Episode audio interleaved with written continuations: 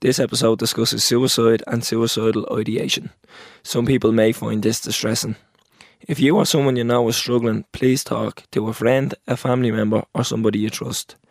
Ask your GP for help or free phone Samaritans on 116 123. Free phone from any phone in Ireland. You're never alone. Support is available 24 7, 365 days a year. Don't suffer in silence. Help is on hand.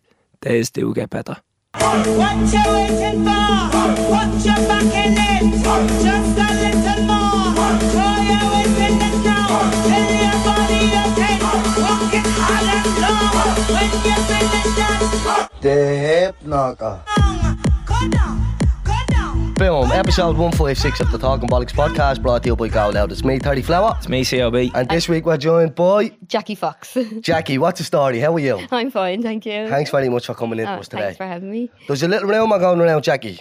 I don't know how true it is. You don't like coddle.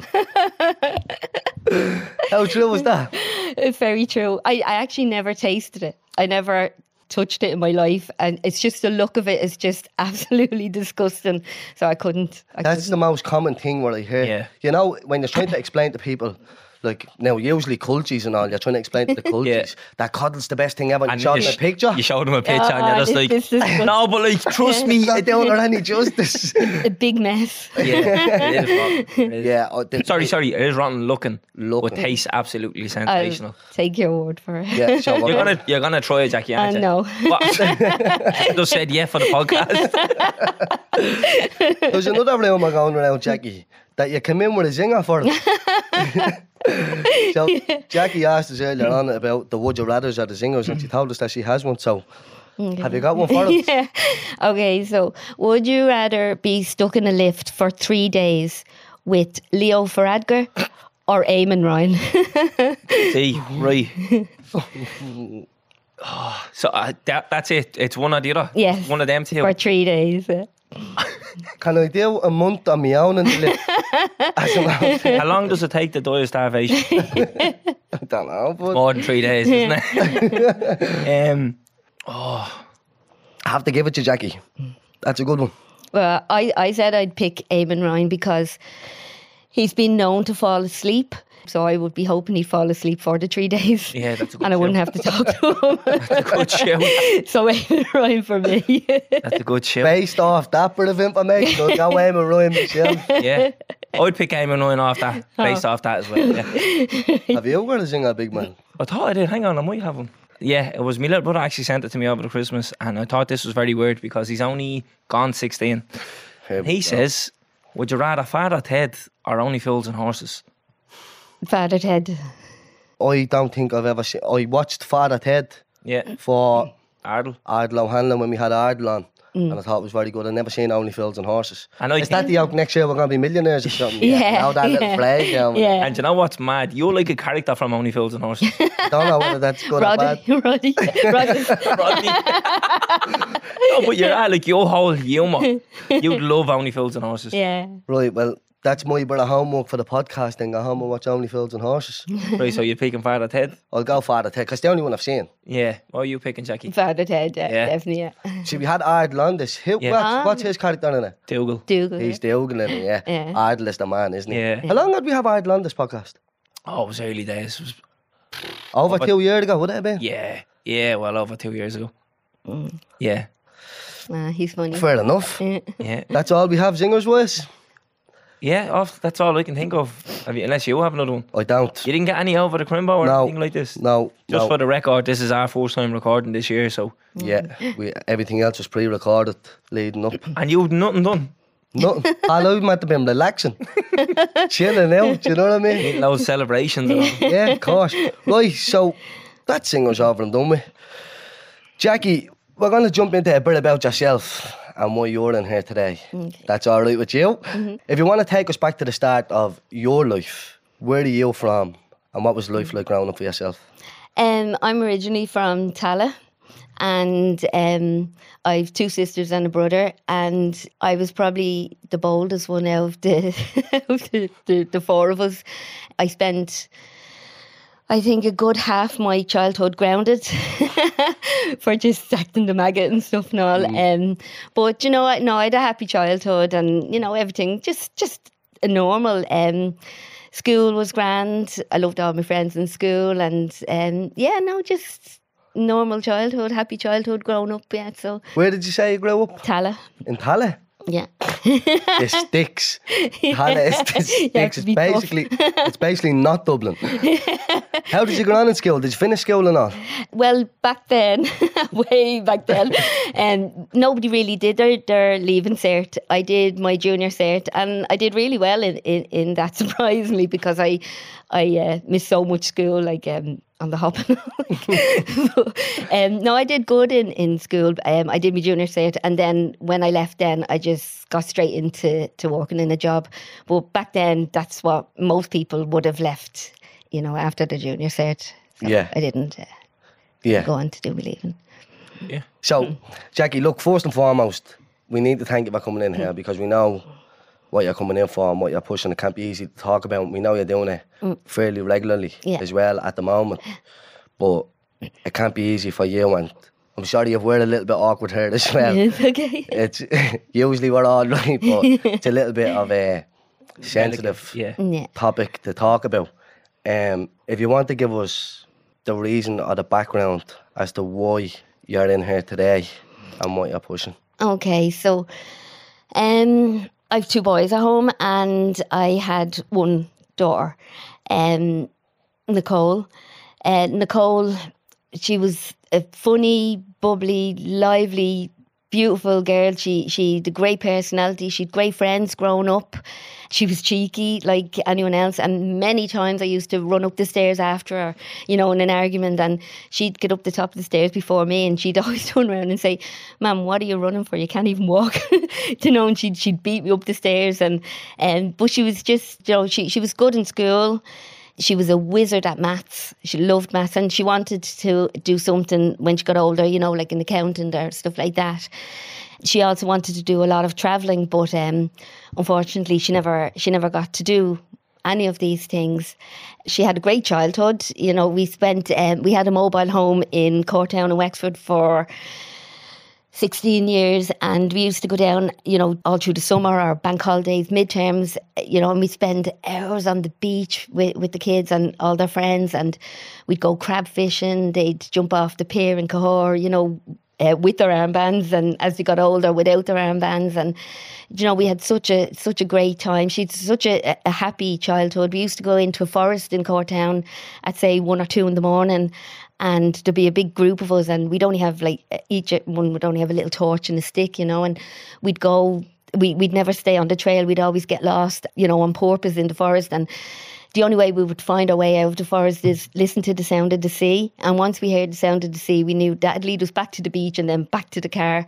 But it was often nearly daylight by the time we'd be we'd hear the noise of the sea. And you know, she she'd great friends in Courtown and she was very trusting, which actually went against her as she got older. Um, but yeah, she had great friends, great personality, and everything was fine. Everything was great until she reached, uh, she was coming up to the age of 18 and she couldn't wait to get to her first nightclub um, once she turned 18.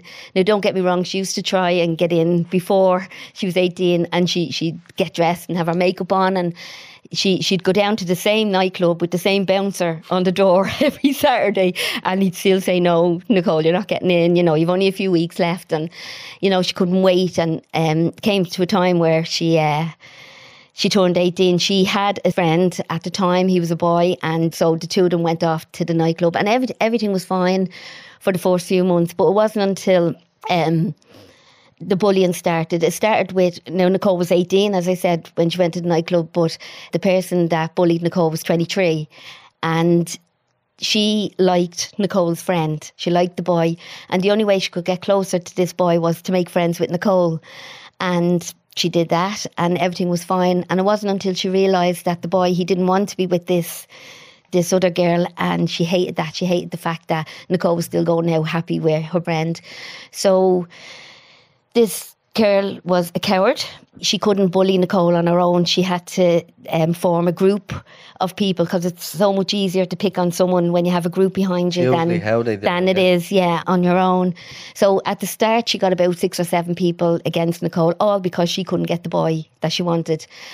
They started off with silly little things like you know Nicole would put her drink on the on the table and they'd knock it off, or they'd push her you know down to the ground. But it wasn't until they started to get more serious. Although Nicole didn't smoke, um, she she went out one night with her friend Cara, and Cara smoked, and they went down to the smoking area.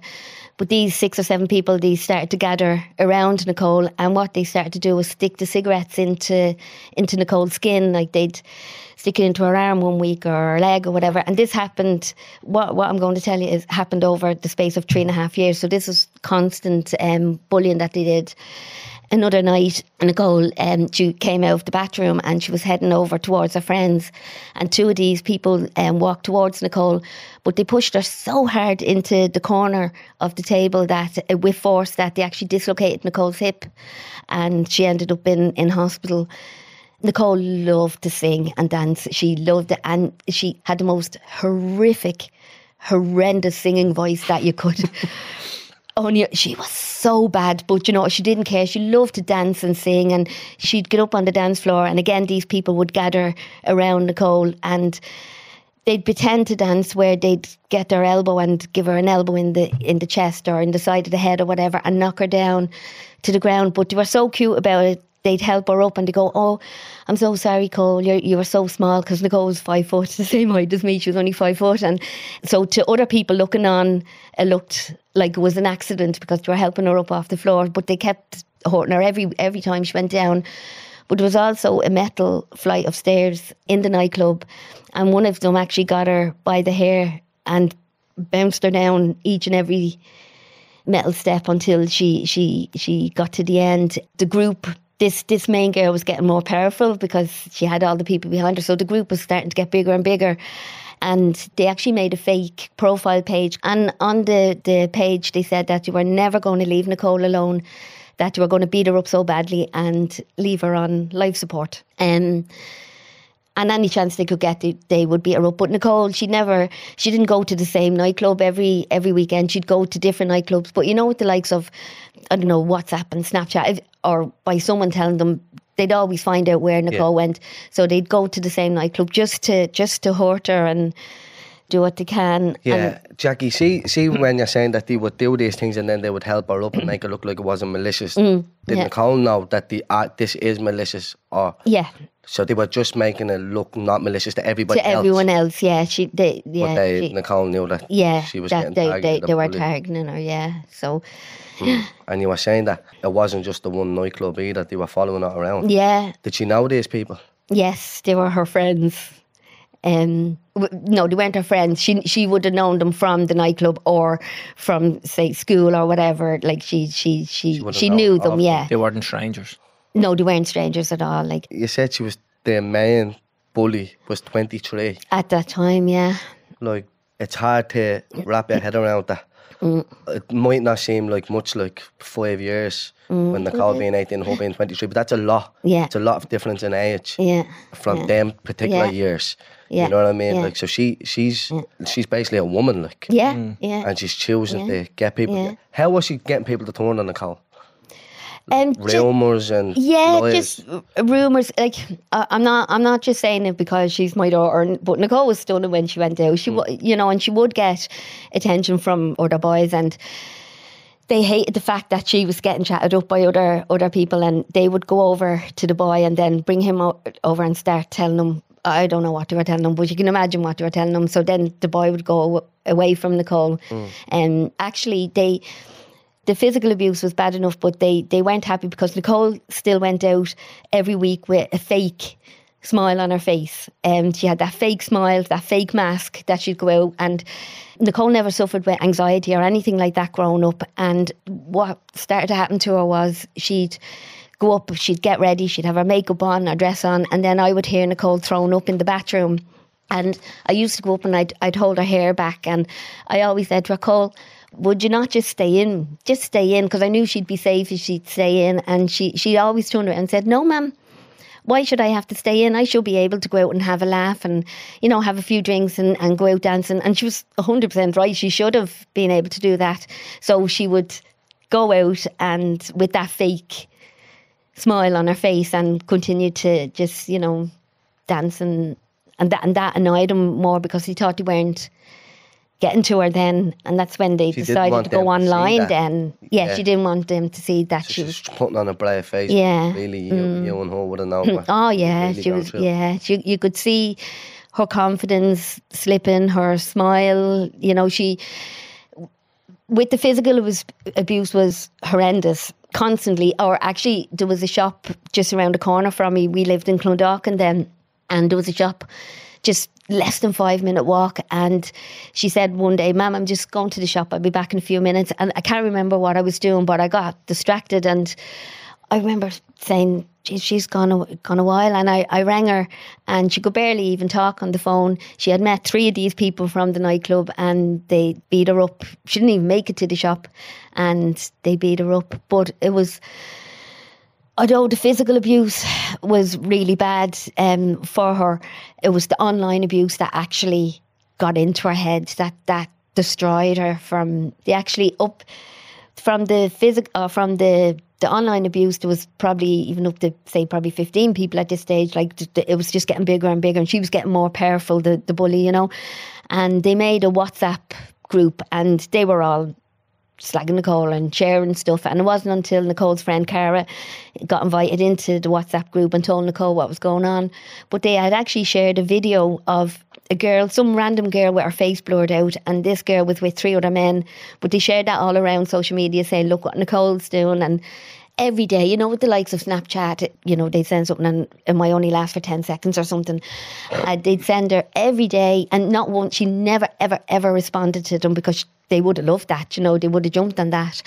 But they tell her every day, go and hang yourself, you know, um, slit your wrist, everyone hates you, why are you still breathing, you know, um, go and kill yourself. But they also send her videos of um, a noose all the time of how to hang yourself as well. Um, so the, the mental abuse was was really getting into her head. So she still had the physical abuse as well. So three and a half years of physical abuse and mental abuse online, and it was just getting bigger and bigger and bigger. And one day um, I came home. I was afraid to leave Nicole on her own for too long because she wasn't my Cole anymore. You know, she was she she used to spend so much time in her room then on her own. She she'd cry herself to sleep most nights. She would sleep a lot, and I would try and get her out of out of her room all the time. Nicole loved McDonald's. She would eat McDonald's every day if I let her. And she used to text me from her bedroom and I knew when I'd see a text with Jackers on it, I knew she was looking for something, you know. And she she text me and she go, Yup, Jackers. Are we going to Macca's? You know, and, and I'd text her back, No, you can't keep eating that crap, you know, and then 10 minutes later, 15 minutes later, I'd be sitting in McDonald's with her just to, to get her out of her room, you know, or we'd go for walks and stuff and stuff like that. But she, she was sinking, she was sinking. So I, I can't imagine obviously what she was going through, but what you were going through, seeing your daughter over them three and a half years, could you see her physically deteriorate? Yeah, definitely, big time. Yeah, she was just she she. I was trying to to build her up again, and with the physical abuse, we did go to the guards, and I remember standing in the guard station, and the guard was looking at at Nicole, and because she was over eighteen, she ha- would have to make a statement, and she turned around to me and she says, "Ma'am, I can't make a statement. Look what look what they're doing to me now." Um, if I make a statement and the guards go to their house, man, they'll kill me. And so she she didn't make a statement. But with the online abuse, there was nothing. It wasn't a criminal offence. You know, you could say anything to anyone, and there was there was no law. But one day, um, Nicole, um, I was always scared to leave her for too long, but I'd always ring her for something stupid. You know, um, she has a, a boxer dog, Bruce. I'm left with Bruce now, big dribble, big dribbly boxer, and but she loved him. And I'd ring her for you know, and for something stupid, and I'd say, you know, did you feed Bruce or did you let Bruce out? I didn't care once she answered the phone to me. And one day she didn't answer the phone, and I rang her again. She she still didn't answer the phone, and I knew I just got a sickening feeling in my stomach. And when I went home, um, I called her, and there was no answer. And I went up to her room, but Nicole had taken an overdose, and um, I rush, rushed her to Tallaght Hospital, and we spent four. Myself and Nicole spent four nights in Tallaght Hospital, and I remember the doctor saying to Nicole, "Do you regret it?" And uh, she said, "Yeah." And the doctor said, "Well, that's good." And she goes, "No, I regret it didn't work." And when you hear your little girl saying something like that, the the fear, the panic, the powerlessness that comes over you, it's just it's just unreal. But the most sickening part of that was the next day, after the four days when she she was let out, she was sent to CAMHS. And this was just her personal experience. Um, and she cried her eyes out and she told them all about the physical abuse, the mental abuse. She told them how she was feeling and that she she she just felt she, she couldn't live past another day with, with everything that was going on. And the guy in CAMHS just said, Sure, Nicole, it's just a phase you're going through. It's all part of life. And I couldn't believe when I heard it's not a phase that anyone should go through, and it's not all part of life that you know Go that, that anyone. half years of torture, yeah. Yeah, that's not all part of life, and so I remember then we tried to build her up ourselves and bring her to McDonald's or go shopping or anything just to get her to get her out of her room, but she was. She she was well sunken. I didn't like. I didn't have a clue what was about to happen then, you know. And Was that our first time self harming or uh, no, no. Um, after the overdose, she actually um, one one evening I walked in, into her room and she she had it was a warm evening. It must have been because she had pajama shorts on her, and she had got her nails and she dug them so deep into her skin in her legs, and then another time she dug them so deep in her belly. But it wasn't until she started digging them her nails so deep into her face. She was never a bully, you know she she couldn't understand why they were doing this to her and she was so frustrated. And I'm trying to, to hold on to her you know and try and build her up so so I wouldn't wouldn't lose her. Still not still not having a clue what was about to happen you know. Um, and another time I actually I I remember going into the bedroom and she was sitting on the edge of the bed and she wasn't crying. And she just looked at me and she said ma'am um, she said ma'am I can't do this anymore and the only reason, ma'am, why I can't take my own life is um, because I don't want to leave you heartbroken. And that's the type of person Cole was. She wasn't thinking of herself. She knew that if if she left me, that I would be devastated. And even even now, sitting here, like I'm beyond heartbroken. I'm I'm beyond devastated. But she held on for the for the three and a half years, so because she didn't want to leave me heartbroken. She knew she knew I'd be. She knew I, what it would do to me, but you know, I just I got so much for her, and and and and and again, I still didn't know what was what was to face us. You know, mm. And over those three and a half years, Jackie, is Nicole telling you Yeah. all the stuff that's happening? Mm. Like they're doing this and they're doing mm. that. And so we had um screenshot on on the phone we had all the texts the threats the the the, the news all the messages on the phone um no she was very open with me. She she would always i knew exactly what was going on. My thing was i couldn't take on these were all adults you know and it's so hard to take on and and and the group was getting bigger and bigger so my my main thing was to build Nicole back up to try and get my little girl back to who she who she was but you know, she she was just she was gone. Uh, um, but it's weird. Christmas time, I didn't know it was going to be myself and Nicole's last Christmas ever. And she loved our favorite time of the year was Christmas. So Christmas just gone is like it, it kills us. You know, I, I hate I hate Christmas now. And we'd all meet in my mum's house for for Christmas, all the aunties, uncles, and cousins, and we'd have dinner. But that last Christmas that I didn't know was going to be our last, she and I didn't I didn't realize that that day she started to take photographs. Nicole was always the one that took photographs. I actually remember that morning she took a, a selfie of myself and Nicole, and I went, "Oh Jesus, Cole, don't put that up on Facebook. I look awful." And then she goes, "I know, man, but I look great." she went over it anyway. But um, she's the one that would always be the one that takes the photographs, and I didn't realize that day that it wasn't until after that she actually took photographs of individually of Nicole and her nan, Nicole and her granddad, and each auntie and cousin, uncle and cousin, and, and myself and Nicole. She had a great Christmas. it looked like she had a great Christmas and things started to change after Christmas. She started to go out with my niece Gemma and her friends and they'd go to a different nightclub. And two nights she got out and these people never followed her. They never um, followed her to, to the two nightclubs. And I was going, oh wow, maybe they're going to leave her alone now. And she's had having a great Christmas. Things are looking up. Things are, are, are going to be okay, you know.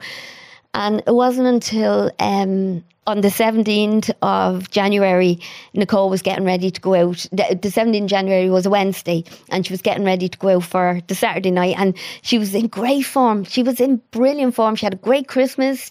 You know, going out, um, having a ball, and that Wednesday, the 17th, she said, instead of me dragging her out of the room to try and bring her shopping and stuff, she said to me, "Mum, do you want to go shopping in Liffey Valley for, and I'll go and get a dress for Saturday?" And I'm going like, "Yeah." I was like, "Wow." She wants to go shopping, you know. She had her eye- eyebrows booked for the Friday and we went shopping. Um, Nicole got a beautiful little red dress. Now when I say little, I mean like it was it was a little red dress.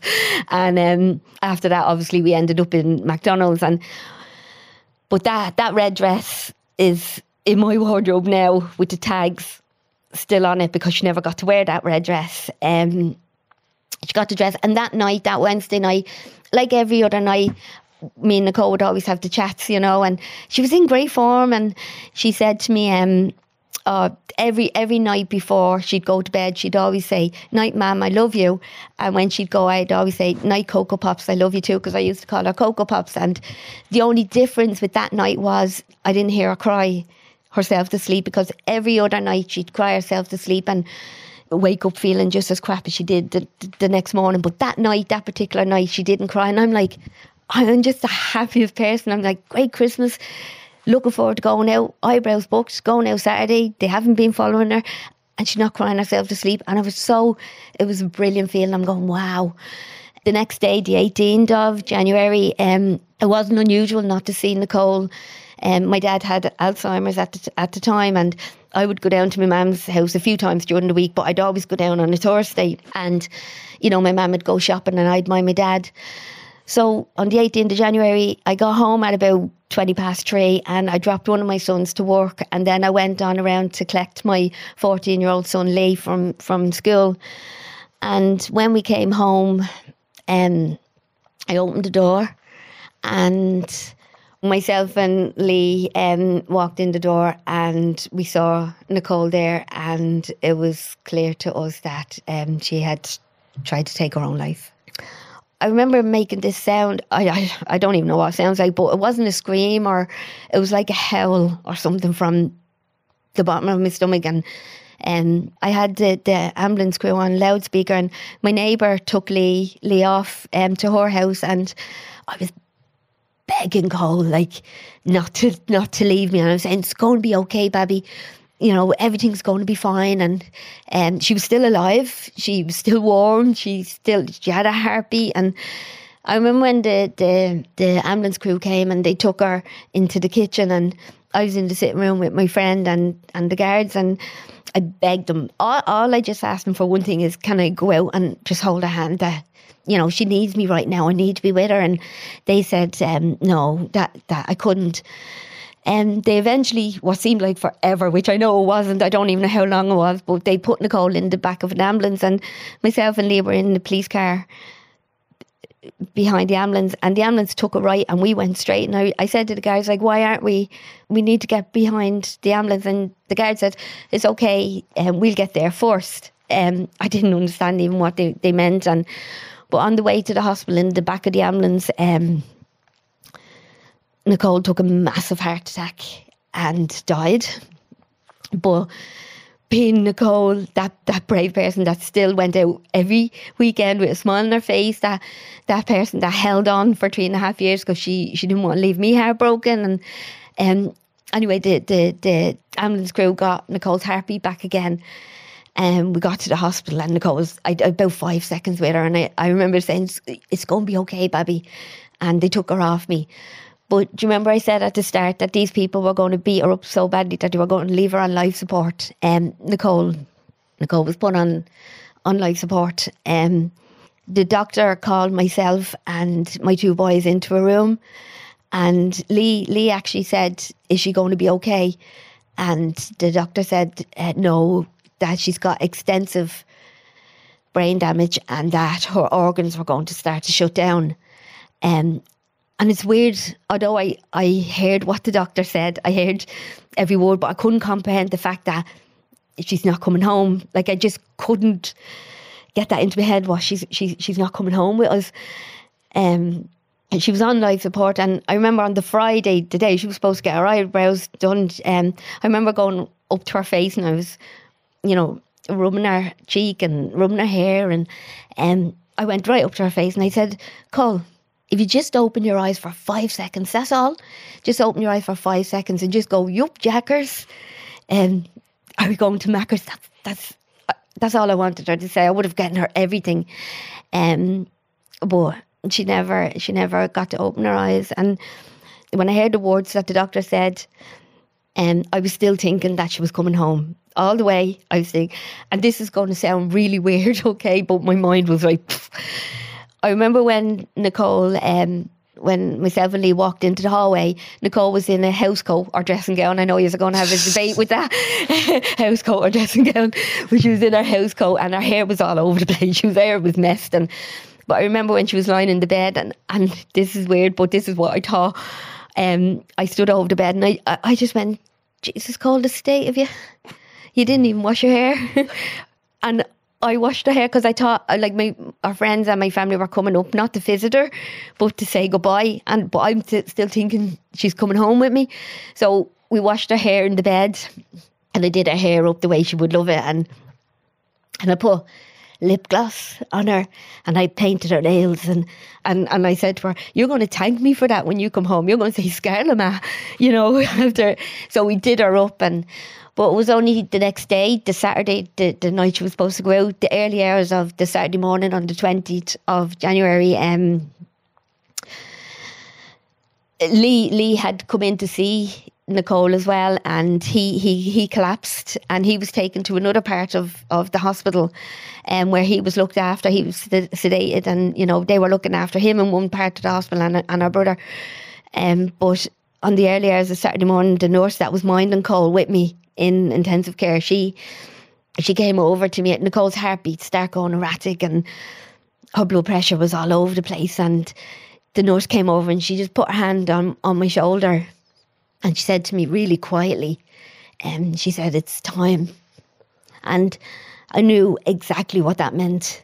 Then I knew that she wasn't coming home with me.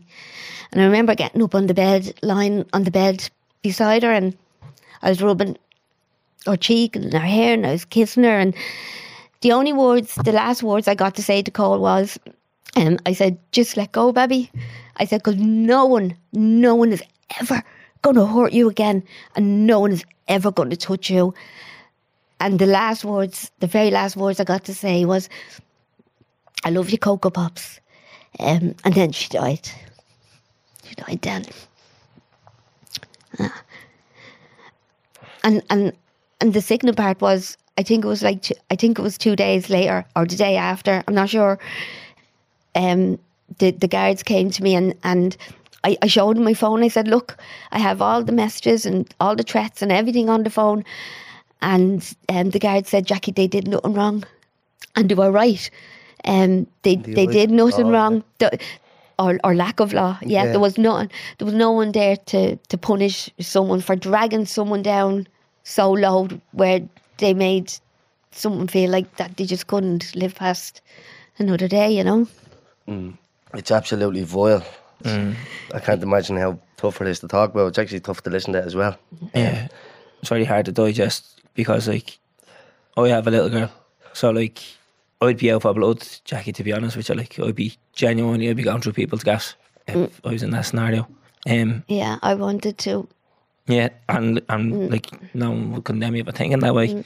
Um, what you were saying there about having a good Christmas, it's something I read before that you know when people are going through a dark spell in their life and they're going through depression and suicidal thoughts, if they suddenly have an uptick in form, they've already mm. decided that they're gonna end their life, and because they know the way out is there, Yeah, their form changes. So like that's just something for like people who are listening to be wary of. Yeah. That if you see that in somebody, yeah. to uh, reach out and Mm-hmm. and talk to them about that. Um, Because it, it was only after you do hear people saying, Ginny, I only seen them the other day and they were in great form. Yeah. Now you know why. yeah, Because they, they, they know that they're, the yeah. the end is coming. They Yeah, know that way yeah. out is there, which is absolutely horrific. Like that. And I, I, I'd never, I've never ever been angry with Nicole or annoyed with her for for sneaking off. I always say she's a sneak offer, but I'd never ever be annoyed with her because she tried so hard. She tried so hard. And even, you know, she got knocked down so many times. Every time she'd build herself up, she'd dye her hair a different colour, you know, just try and change and, and, and get out there and try again. And I mean, she had her hair black and pink and blonde and red and purple. And every time she got knocked down, it was her way of getting back up. And, and try, she, she tried so hard. It was in January when it happened. And, um, and I thought everything was, was going to be fine. But it started back again straight after January. But there was more people joining in and uh, i just i don't know i just think that the start of the year i i'll never um i always ask you know what was her last thoughts or what was she thinking? I, I just think that she thought it's only january i i, I can't do this for another year. Um you know she just i i can't blame her i don't blame her. No. she just couldn't she just couldn't find a way to stay anymore you know they they destroyed her. Just even listening to you, Jackie, like strength and resilience have to be the two biggest words you could use about it. To go Ah, through three and a half years of constant yeah mental and physical torture like that, Mm-hmm. to hold on for that length of time. And I think like that conversation that she had with you when she said she doesn't want to leave you, I really do believe that just from listening to what you're saying about you. Mm-hmm. You really sound like you're just little best mates. Oh, she was my shadow. Like we, we did everything together. Like she was she was my best friend. You know. Uh, oh, we did. We were always together. Always together. Um, you know. And and I and I she did hold on for me, and I had to I had to live with that guilt for a long while. It's kind of you're in a scenario like if she didn't hold on for me, then I would have lost her earlier. But then she did hold on for me, but endured three and a half years of of bullying. And I, I, I, I, I was saying like, like she held on because she didn't want to leave me. She held on for me, but she held on for mental and physical abuse. So hmm. she didn't want to leave me. But then, Had to endure that herself. yeah, or and then if she went earlier, then I would have lost her earlier. It's a, it's a, Yeah, a no win. I hear what you're saying, but it, I was ripped with guilt that she endured all that well, the way so she wouldn't leave me heartbroken, you know. She obviously just loved you and you were best friends and I don't think Yeah. you should well obviously from the outside like but you should have no guilt whatsoever like she's just courageous and Yeah. strong and just Yeah. just willing to put up with that for however long Yeah. um I know over jealousy. Do you know, um, one of the girls, her mum, she asked um, her daughter, why? Why did you do that to Nicole? And she said, because the main girl was jealous. So everything that they did was just just because the main girl couldn't get the boy she wanted. it's really really sad and vile. And then the main girl who started this what's the crack with her? Now, any repercussions or anything at all? No, when no, none at all from any of them because they didn't do anything wrong. yeah and I remember when I was campaigning for for the law, some of them, two or three in particular, was getting nervous because they didn't know if this law comes out, am I going to be prosecuted? So they started threatening me to, to kill me and beat me up and put. They said they were going to put um, a petrol bomb in my letterbox and stuff and all like that. I didn't care because no matter what anyone could have done, I couldn't be any more hurt what I'm feeling now. Um, so I didn't care. I didn't care what they were saying or the threats that they were giving me. It was just irrelevant to me. I was, I, I that distraught over losing Cole. You know, they were just. I didn't care what they were saying or threatening. So that's where she, Nicole got a strength and Yeah, coura- she did. courage from, yeah, from you, you but would have gotten it from me. Yeah. Yeah. Um, How long after Nicole passes do you start campaigning for the law? straight away, believe it or not. When I lost Cole, I slept in her room, and she had uh, I slept in her bed and she had our Tupac poster on her wall. She loved Chris Brown and Drake and all that and, Justin Bieber. Um, and I slept in her room and even now every night I sleep with our house coat that, that we found her in and one night um, I decided to go with Nicole. Um, I missed her. I wanted to, to, to hug her and kiss her, and I just I couldn't bear the thought of not seeing her. And I decided to go with Nicole. And uh, I got a phone call from. This is going to sound weird, like and and it doesn't matter because it actually worked to keep me here. Um, I got a phone call from my cousin who I haven't talked to in probably two years before that, and she rang the night I was going to go with Cole, and I didn't answer, and she rang again, and I said I'll answer just to get to get rid of her, you know, and, and she she actually turned around and said to me, "Whatever you're thinking about, stop it now." And I said, "I don't know what you're talking about." She had a dream the night before, and Nicole was in the sitting room and there was no lights on in the sitting room. Some random sitting room. She she didn't know the place, and in the sitting room only the telly was on, and on the telly was Kodaline, Follow Your Fire.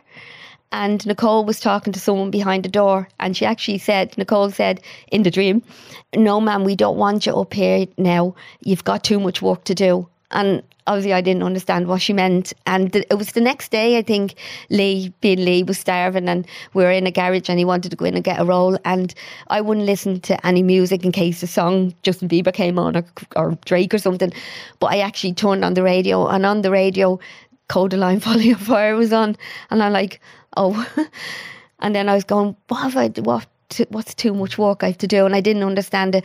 Anyway, it kept me here and I decided to the only way to keep me here was I needed a focus, a plan, something to get me up every morning. And I decided just one morning I'm going to bring in the law. I hadn't a clue what I was talking about or how do you even how do you bring law? What am I bringing the law in about? I, I, I didn't know, but I knew I needed something to stay, and that's the the ball kind of start rolling the the TDs and ministers. I had meetings with them and and there's two things I always say in my talks in school is one, never ever say no to an Irish mammy because it just doesn't it doesn't work.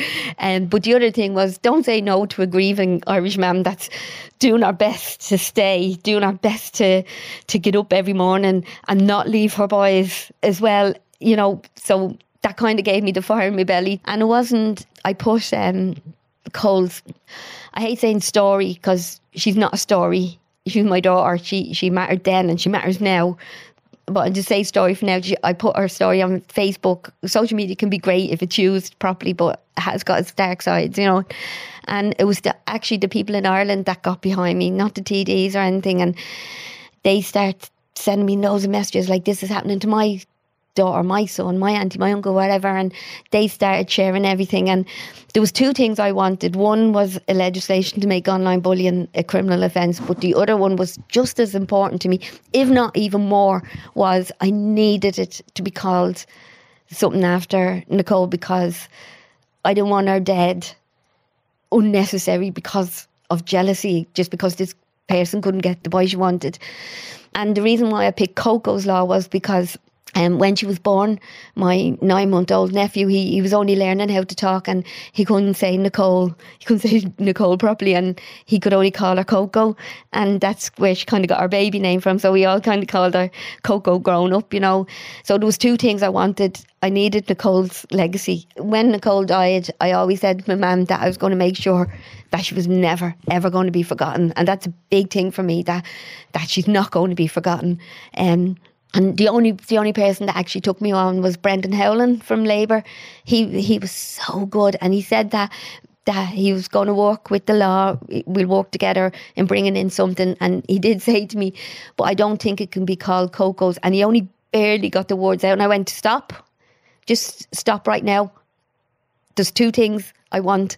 Is Coco's law and the legislation. I'm not stopping for either of them, and I meant it. Yeah. Um, and it was weird. Like I didn't think I was going to get Coco's name in it. I was here to survive for my boys. Do you know what I mean? And, and and campaign.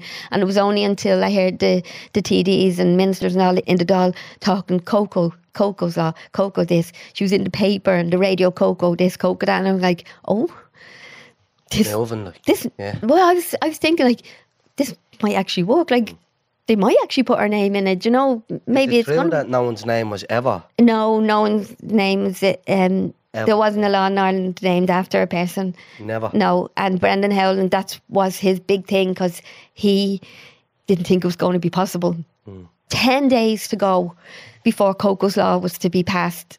10 days, and I was saying, what can go wrong? I was campaigning for nearly three years at this stage, and I was saying, what could go wrong?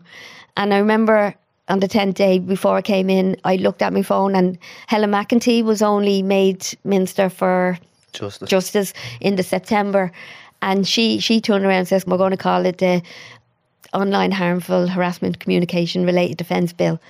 Are you going to remember that when you walk out the door? do You know, and she just no Coco. Helen McEntee was on Facebook and Messenger, and I was never rude or disrespectful all the way up because I knew I wouldn't get anywhere with them if I was going in cursing and roaring and shouting. I bit my tongue so many times to try and not lose the head, and I sent a video to to, to Helen McEntee crying my eyes out and told her everything. And two days later, she invited me into her office. So now I've only eight days to get her to put Coco's name into it. But she announced that she was pregnant that week as well. So when I went in and had a meeting in the Department of Justice with Helen, she had all her solicitors and stuff and all in front, and there's me and two other lads with me. Um, and I was going, how the hell am I going to do this? But I remember the four photographs because she mentioned she was pregnant. The first photograph I put down was a baby scan, Nicole's baby scan. And I said, You have your baby scan, and there's Cole's baby scan. I lied. Um, I didn't get a baby scan when Nicole was born. It was actually Lee. it was his scan. It's the same effect. You, you, you couldn't tell. And so I said, You have your baby scan, there's Cole's baby scan. And the second photograph I put down was Cole's christening. And I said, You're going to have your baby's christening, there's Cole's. Then the third one was her communion, and she was like a little, a little fairy, a little doll in her communion dress. And I said, You're going to have your baby's communion. But the fourth photograph I put down is a photograph that I've never seen before, and I never, ever, ever want to see it. And one of the lads gave it to me, and I turned my head and I put it down, and that photograph was Nicole laid out in her coffin in my mum's sitting room, and all I said to her was, "There's where you are with the baby scan, and and there's where I am." At the end she just nodded, nodded her head, and I just said, "Thank you." I hadn't a clue what I was thanking her for, but I knew she got me because a, a few years before that, Helen McEntee's dad took his own, own life. So I knew, I knew she got me in some. It's it's not not the same way, way. but yeah, Yeah. not not my daughter though. though She never know how I was feeling, but. And she actually gave Nicole a memorandum, her own memorandum, in memory of Nicole in Coco's Law and in memory of uh, Nicole Fox. And so she put her in the memorandum, yeah. And then on the 28th of December 2020, President Higgins signed Coco's Law into the Irish statute books. So that's going to be there Forever. Forever. hundreds and hundreds of years, yeah, for forever and ever. So she has her legacy, you know, she her name will never be out out that. And I remember when the law was passed, I went to my mum's house and my mum went to, to put her arms around me and I just collapsed on the floor and I said, I didn't I don't want any of this. I, I just want Nicole. I just wanted Nicole. I didn't ask for any law or I brought it, you know, I'd, I'd give it away in a heartbeat. I just wanted Cole and it was after Nicole died, after the campaign and, and the law came in on the 9th of February 2021 and that's when I start grieving. I didn't grieve. She didn't have time to grieve. Yeah, I, I, I, I was dismissing it. I was I, I wasn't facing it. Yeah. You know, my mission was to, to campaign and I and I yeah. didn't grieve for, for Cole. Um, and it was only after the law was passed, I gave Coco out to everyone. All the media, I, I gave Coco away to everyone to bring this law in. But when the law was passed, I took Nicole back, not Coco, and that's when I stopped eating. Completely stopped eating. I shut everyone out. I didn't get out of bed. Uh, again, I wanted to be with Nicole, and it wasn't until um, a guy I think you've heard of him before, Gary Cunningham, he he he's actually he's he had his own troubles. He went to prison, and prison turned him around actually. Um, and he started helping people. And it was it was only Gary Cunningham that actually kept me here. He got me to eat again. He actually he's the one that taught me that it's okay to smile and laugh again while missing Nicole at the same time. That was hard. I thought I'd never. I, I forgot how to smile. I forgot how to laugh. I thought if I laugh at anything, it must be, oh, it must be over, Nicole. Or, you know, I, I just felt that I couldn't laugh or smile again because it was like then, oh, I must be getting over it, you know, which is never, even to now, now, you know, I miss her so, so much. But it was Gary that actually has kept me here.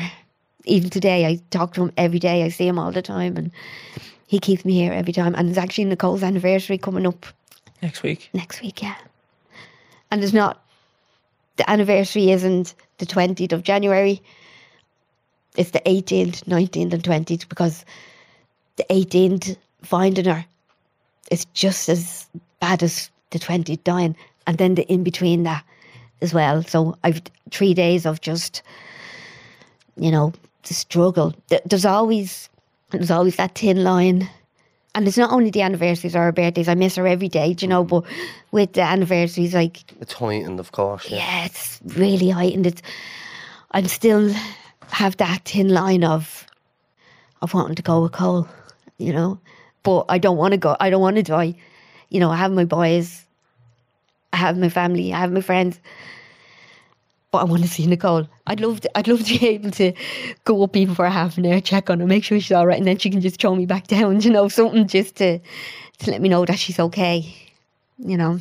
So, Jackie, you actually have the law there as it's written. Yeah. Uh, do you want to read it out for us? Yeah. Okay. So, um, regarding to the bullying side of it, um, in the law it says a person who distributes, sends any grossly offensive communication to another person with intent to cause harm is guilty. A person intends to cause harm where he or she interferes with another person's peace or causes distress. A person who is guilty is liable to a class A fine or imprisonment.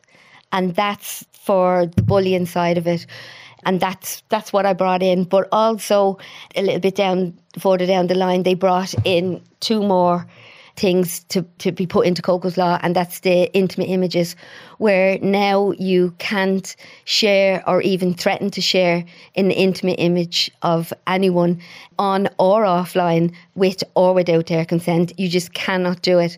But at the moment the intimate images is kind of taken over the, the, the bullying part and people have come to me thinking that oh Coco's law is only for intimate images. It's not. It's for bullying as well as the sharing of intimate images. So anyone that is out there getting bullied and and you know so so bad online, Coco's law does cover the it's online harassment communication. So um it's not only about intimate images, it is bullying. Coco's law does cover the bullying side of it.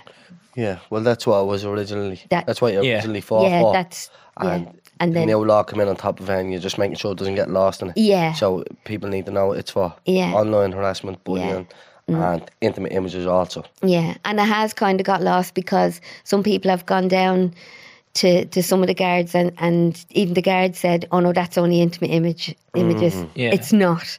Right. It's not. That's the original. Um, it is bullying." And the intimate images, which is great. Don't get me wrong. I- I'm I'm glad it's put in because that's huge in Ireland. The sharing of intimate images, but I don't want the main fact of the bullying is there and for it not to get lost. You're trying to educate people that it's all in there together. Yes. So if you're going Yeah. through it and Coco's law is there, Yeah, for all the parties. Bullying and it. intimate bullying, images, isn't it? intimate Yeah. all yeah. that. Yeah. Yeah, this Coco's law has actually been rolled out across the EU, isn't it? Yeah. Um, that's weird how how it happened. I never in a million I thought, wow, I'm at to getting Coco's law, I'm at to get in Nicole's legacy. She's Irish, it's in Ireland, you know, this is what I want. It wasn't what I want, if you know what I mean. But Yeah. I, I done it over here. But then one day I got a, a call from a guy in England um, and he was talking to me and I've met so many weird people while campaigning, like proper, proper. And it's hard to know who to trust and, and who's just using you for, for certain things and stuff. But um, we actually started to talk on Zoom. He said, let me call you on Zoom. And, you know, and we ended up talking. And the European Parliament in Brussels asked this company to come over and make a, a short film um, about Nicole and Coco's Law. So these guys from England came over to me, spent the weekend in Wexford with me doing this film, and we sent it back to Brussels. Didn't know if anything was coming out of it. And it was on the 1st of May, just before the 1st of May, actually, I got a call that the European Parliament wanted me to go over to Brussels and speak about Nicole and Coco's Law, and we played the short film. And it was so scary because it was a huge place that we set in and everyone had their computers but there was interpreters from 27 countries and God love them trying to interpretate interpretate a Dublin accent into 27 countries must have been so hard for her but um, this was put over all over Europe. And they asked me the guys in Brussels asked me to come back to Strasbourg in the June. And I said okay but in May I went home barely unpacked the suitcase. It was only like a day after they rang me and said, actually, can you come back the next day um, to Strasbourg? And off I went to Strasbourg. And in Strasbourg, um, I was sitting with the president of the European um, Parliament, and she's the number one, and then number two and number three. So there, there were the top people that needed to hear. If anyone's going to hear it, it would be them. And they have given me the word. They've started it. They're up and running it that they are going to bring um, a, a legislation in Europe. They're trying to get it instead of all different countries to, to bring it in one law Yeah. all over Europe. Yeah, so they have said so they started the proceedings, but like like all governments, it, it's not going to happen Overnight. it- yeah, It, it will take a couple of years to, to go through. But now, the, the, the thing is, I couldn't state clearly enough, and I repeated it so many times in front of everyone, that they can call it what they want, call it their own name, but have Nicole's name in it. Again, I don't want her to be to be forgotten. We did bring it over to Europe as well. I want her name on the law, so that's what I'm kind of look. Coco's law, I did it. So anything after that would be a bonus. Do you know what I mean? So they're not. It won't be called Coco's law over in because there's In the already EU, yeah. because there is already a law. But what I'm trying to to get them to do is call it blah blah blah whatever. Um, also referred to as Coco's law, or even in memory of Nicole Coco Fox, or inspired by Nicole Coco Fox. Some Something, reference. Yeah. something to have her have her name. And then I was asked over to the European Parliament. Um, I went over to Croatia and Slovakia as well and spoke in the European Parliaments there. And it's funny because I haven't flown since 1991. I went on my honeymoon. I hated it. I hated flying, and I never went on a plane de- since. And going over to Brussels, between Brussels and Strasbourg, there was no direct flights. Like you had to go from Dublin to England, England to Germany, and then Germany to wherever. Like so, I did. I had uh, in ten days, I had seven flights. so I was like, yeah. that was a nightmare. Now, but, Yeah, um, but, uh, I know you're so busy with everything going on and all this happening. Mm. Do you understand the magnitude of what you're doing? Mm. Do you ever stop and sit back and go, obviously, this, you would rather not have to do this, but how selfless you are to do this? Do you understand the magnitude No. of of how big this really is? No, no, I don't. And I'll, I'll tell you why. When Coco's Law was passed, it was the most bitter, sweet moment hmm. I could ever face. People were saying to me, Oh, you must be so happy. Are you serious? Like, I wasn't so happy. Or you must be so proud of yourself. No, I'm I'm not no, I'm not. I, I can't understand the word proud because I shouldn't have to do that Yeah. that law should have been not Coco's law, a law should have been in years ago to protect to, to protect people. And I, I had to lose my daughter for other people to gain a law. So I can't be proud of something that should have been that should Already she should have been protected.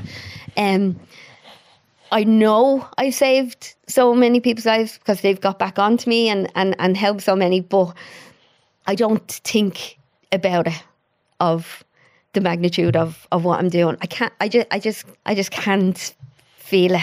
I think I completely get what you're saying. I think it's okay to feel bitter. I feel a certain way towards the law because you'll always think, why wasn't it there anyways? Mm. But now that it is there, I don't think you understand how many thousands of people you're going to help mm. forever. Yeah. Like, mm. it's huge. And there's people in, in prison right now, right this second, under Coco's law. There's a good few months ago, there was up to 370 people prosecuted under Coco's law. Now it- there's more, and there's so much, so many more under investigation as well. So it is, Actively. it is active and it's it's out there. But yeah, I don't, I, I don't want to get the magnitude. I, I just, some days I just go day by day, or I never think back Yeah. it's not a wow moment or I don't feel like, oh wow, I'm actually saving so many people's lives. I can't I just it's hard to explain I shouldn't have to do it. yeah. Of course. Do you know Yeah, what I of mean? I shouldn't yeah. have to lose Cole for, for other people to gain this. I should have been in. Yeah. So I don't really think about what I've done. I Yeah. just keep going forward and not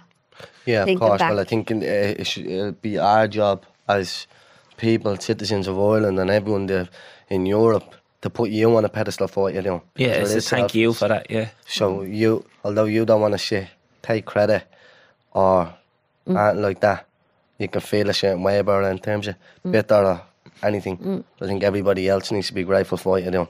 Yeah. And because it, Mm. it is bigger, I think it's a lot bigger than you even realise what you're Yeah, after doing. Yeah, because even the guards to say, even when they're talking, they always put schools or whatever onto me. Like they know how big it is. Or, Hmm. but yeah, I just You don't look at it like that. no. Hmm. I just, I just, I shouldn't have to do it. You know, but I get what you're saying. Yeah, I, I don't understand. I don't even try and understand what it's doing. I know it's working. That and that's You just That's feel like good you enough need for to me. do that. That's Yeah. all. Yeah. You, you you feel like you need to do that and you need Yeah. to keep on carrying Yeah. on and Yeah. doing what you're doing. Yeah. You- And I'll always, I'll always, anywhere I go, I always want people to know who Cole is. You know, Yeah. so, and that that's what I set out to do. You know, not yay, I brought in the law, like, and, and then I got, I got freedom of the city, which is quite funny because what you get, I'm entitled to bring a sheep into Stephen's Green. Yeah. yeah. I know, I heard it. what is this? I would have rather the car or something. yeah. Range Rover. But with the law dating back Hundreds of years. Yeah. It is, yeah. I I'm now allowed to bring a sheep into Stephen's Green and not get fined. Yeah. what? Yeah. It's yeah, mad. It's yeah. crazy, isn't it? Like they need to change that. They need to give someone like a car or something every, every year, get a free car or something. Yeah, I 'cause just thought like, and they put on a big, a big thing for me and all, but I just thought it was so funny. Like, you know, yeah. And is that what you get? That's what I'm You get, you get like special privileges, but like no one uses them because it's stuff like bringing a sheep into town that you can't get fined for. Yeah, I'm So does that mean if Terence brought a sheep down Stephen's Green, he'd get a fine? Oh yeah, you're not allowed to do that. I am. Bring Jackie. Yeah. yeah. Yeah. I know Mad. that's what you get for freedom of the sea, and anyway, you're you're allowed to. That's a and a load of bollocks. certificate. That. Yeah. That's a That, lot. that needs to be updated. Yeah. They should give you a free TV license. or but um, Jackie, you've probably done like one of the most unnatural things any human could go through in burying a child. Like no parents have to bury their child. Do you think that driving this law forward, not just nationally but across the continent, then do you think that will give you closure? No, it won't ever give me closure because the people that did this to Cole, they had a great Christmas.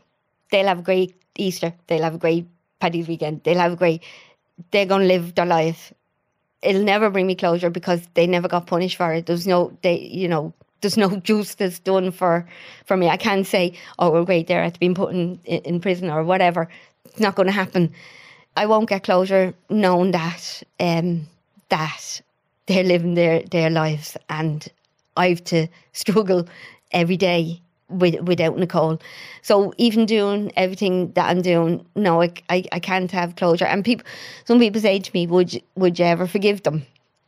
You know, it'll help you if you forgive them. Absolutely not. I'll never forgive them. I'll, I'll for for taking taking my daughter away, and then those threatening me then for bring, bringing in the law. Like they took Nicole away, they tried to take me as well. I'll never, I'll never, I can't I can't forgive them forgive them the way they made Nicole feel for those three and a half years, and especially on her last day where she just thought she couldn't stay. So I can't get closure because it's never going to be closed. They're still living their lives. They're, they've got away with it. Except mentally, maybe they haven't. But no, I can't. I, there, there is no closure for me, anyway. And I don't. No one can condemn that either. Mm. You know, mm. I, th- I, I'm all for forgiveness in most situations in the world, but Yeah, you know, I'm not, and I'm not a bad person. Like I am.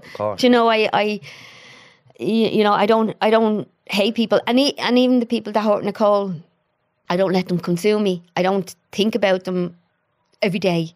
I don't let them consume me in my head. I just do what I'm, I'm doing. I'm moving forward. I, I always say that I'll never move on. That's like, oh, move on. It's done. It's forgotten. Like, move on. But I have moved forward in mm. so many ways, and that's what I aim to do is just try and move forward. I can't let anyone like that into my head, consume me into my head, because you know, then they're winning. Yeah, that's, I think it's a big thing about people. You know, when they lose someone in such tragic circumstances, they feel guilty if their life goes on Oh, because it's like survivor's guilt kind of thing. Yeah, like, do you know what I mean? They're not here. I am. Yeah. I should spend every single second in agony. Mm. Well, that I have, but it's such a big step. Being like, now I'm able to laugh again. I'm able to smile Mm. again. guilt actually destroyed me for the few years. Now I realise I'm not guilty. I don't have anything to be guilty. I guilty loved yeah. Nicole. I couldn't love her anymore. I'm not the guilty one, but I think as Irish people uh, Uh, people in general, when you lose someone like that, and especially in that way, you have to beat yourself up. You beat yourself up over over things. It's just something that I know I did because I wasn't getting any justice. I was taking out on me. I was beating myself up. I was blaming myself, and that that was hard. I don't do that anymore. I don't have any guilt because I I did everything. Um, I couldn't love her emo- as much as I I did, and and still now I I love the bones of her. You know, but I did beat myself up and again, it's it's a it's a, a self harming thing as well. I think in- mentally. Yeah. Um, but yeah, no, I, I, I, I once I I got rid of the the guilt in my head, it was easier to move forward, Forward, that bit. Yeah. yeah. And a little birdie told us as well, you've done a bit of work with a friend of ours, Jer Walsh. Yeah, Jer. Yeah, it's funny how that happened because the f- very first interview I did on a radio station, and Jer just happened to be driving, driving wherever he was going, and he was listening to the interview, and he actually says, "I need to get in contact with Jackie Fox," and he he rang the the show and got my number anyway, and and me and Jer have been working together for the last nearly six years because Cole's anniversary is coming up, n- nearly six years. And um, yeah, we were putting together. It, it started off where he was just filming and we weren't thinking of anything, what was coming out of it or nothing. And then it ended up, yeah, we were we've done a documentary together, and uh, yeah, it, it'll it'll be out soon. Yeah. Aunt else. Skills, Jackie, skills. You're in skills. You don't talk all over skills all Mm. Yeah. over the country. Yeah. How'd you find that? Um, it's it's draining, um, but very beneficial. When I when I go into schools, I actually play uh, at the start of the my talk. I play um, a part of the documentary that that me and Jer um, were putting together, and that kind of lures the the students in of what I'm about to talk. And but in my talk, honest to God, you could actually hear a pin drop. Um, obviously, there's tears as well and, and, and stuff from the students. But I know it's working because at the end of it, there's queues queues coming up from the students to, to talk to me, and it's it's amazing what they tell me because because I opened up, then they start, they some of them would just go up saying thank you and you're so, you're so brave and all that, but they'd come up and then say this is actually happening to me, or or they'd tell me the bullying. Space then. Yeah, and the, the bullying that they and then when I go home, I'll always have loads of messages on Instagram or whatever from the students telling them how much I've helped them. So schools and colleges, I do parent talks and football clubs, you reach whoever, whoever wants uh, I, I, I do the talk. But it's you know, I, I, I, I see the impact that it does have on them. The um it's helped so, so many um students into school to open up. Yeah. Yeah. Again, it's it, it's selfless, like Yeah, for you to do that. Right, it's so uh, I don't know what the right word is, but it's just so demanding from you, and you can see it is like that day. That's hard to even sit and listen to. I cannot. I can't even. I don't even want to even try and imagine what it's like for you to tell it, and how hard that must be to do on a reg. And you're doing it probably daily at this rate. But as Tanya said, it is so selfless. Like the impact it's having on everyone else that's hearing it. Yeah. You know, like and. The horrible thing about that is you'll never understand that back. You know, like, it can't be resonated back to you. But if you take anything from us, it's It's- that it is we're trying to tell you it it definitely is benefiting people and yeah Mm, that's that's that's great. You know, if it's obviously I can't get a call back, but if it helps, it, you know, you're mm-hmm. gonna leave a legacy that- there though ah, our legacy's there it's written in the law yeah, yeah. Do you know, I mm. just that's do you know that's huge for me. Obviously, the law is good, but oh, great, I should say. but our legacy is like to me. That's that's so important. That was that's yeah have you ever heard the saying you die twice so you die once the day you actually die and the second time you die is the last time someone says your name because that means you're gone out of history then you're gone out of oh existence yeah, forever okay, yeah, yeah, Nicole's name is written into Iris statue yeah. So- Forever, forever forever and ever. Yeah. so you want to look at it that way Yeah. like, So like, uh, like many years down the line, if anyone looks up bullying or Lo- whatever, long like, before long sorry long After- after we're all gone yeah. that's still going to be in the law up, like, You know what I mean? There's a law still there that you can bring a sheep down Stephen's Green hundreds of years ago. So this is going to be in a know, couple hundred yes. years. You know? Yeah. And you know what keeps me going? One, I know she's not hurting. Mm. She's not sad. I know that. How can she be? You know, she she's not here now. But I always, I always believe that she's with me. I don't think I could ever have done what I've done without her. I know she's she she's helped me through, and I always picture. I know she'd be so proud of me. If anyone's proud of me, I know Nicole's proud of me, and I could just picture her going, um, you know, yup, jackers, you know. Yeah. And she used to call me her, her mama bear. So I can picture saying, Yup, Jackers, that's my mama bear. You know, so that's I know I know she'd be proud of me so much. And and that's that's like wow, you know, to me. She makes me proud. She makes me go on. She makes me do what I do. You know, so Well, Keep doing what you're doing, Jackie. You're fighting the, the good fight. Mm. And I'm, I'm, I've no doubt she would be proud of it as well. Mm, yeah. Yeah. Yeah, look, just thanks again. We know mm. it's not easy to sit there and be that vulnerable. Yeah. And for you to sit down and tell us that story. It's actually an honour to sit down and talk to you. And thanks for everything that you're doing. Oh, Not just in fucking Ireland now, at this rate, you're all over bleeding Europe and everywhere else. you're grafting, you're out there, you're putting fucking work in. I should be at home knitting. I'm getting too old for this. like, Yeah, no. I really should be at home knitting. No, look, again, thanks very much, and it was an honour to sit down and talk to you, Jackie. Oh, thank you. Thanks, very much. having me on, uh, That's We it. leave it at that, yeah? All right, take us out home. Boom. Subscribe to this podcast for free on the Go Loud app. What you waiting for? Put your back in it. Just a little more. Throw your weight in it now. Fill your body okay. Walk it hard and long. When you finish that The hip knocker. song, go down, go down, go down.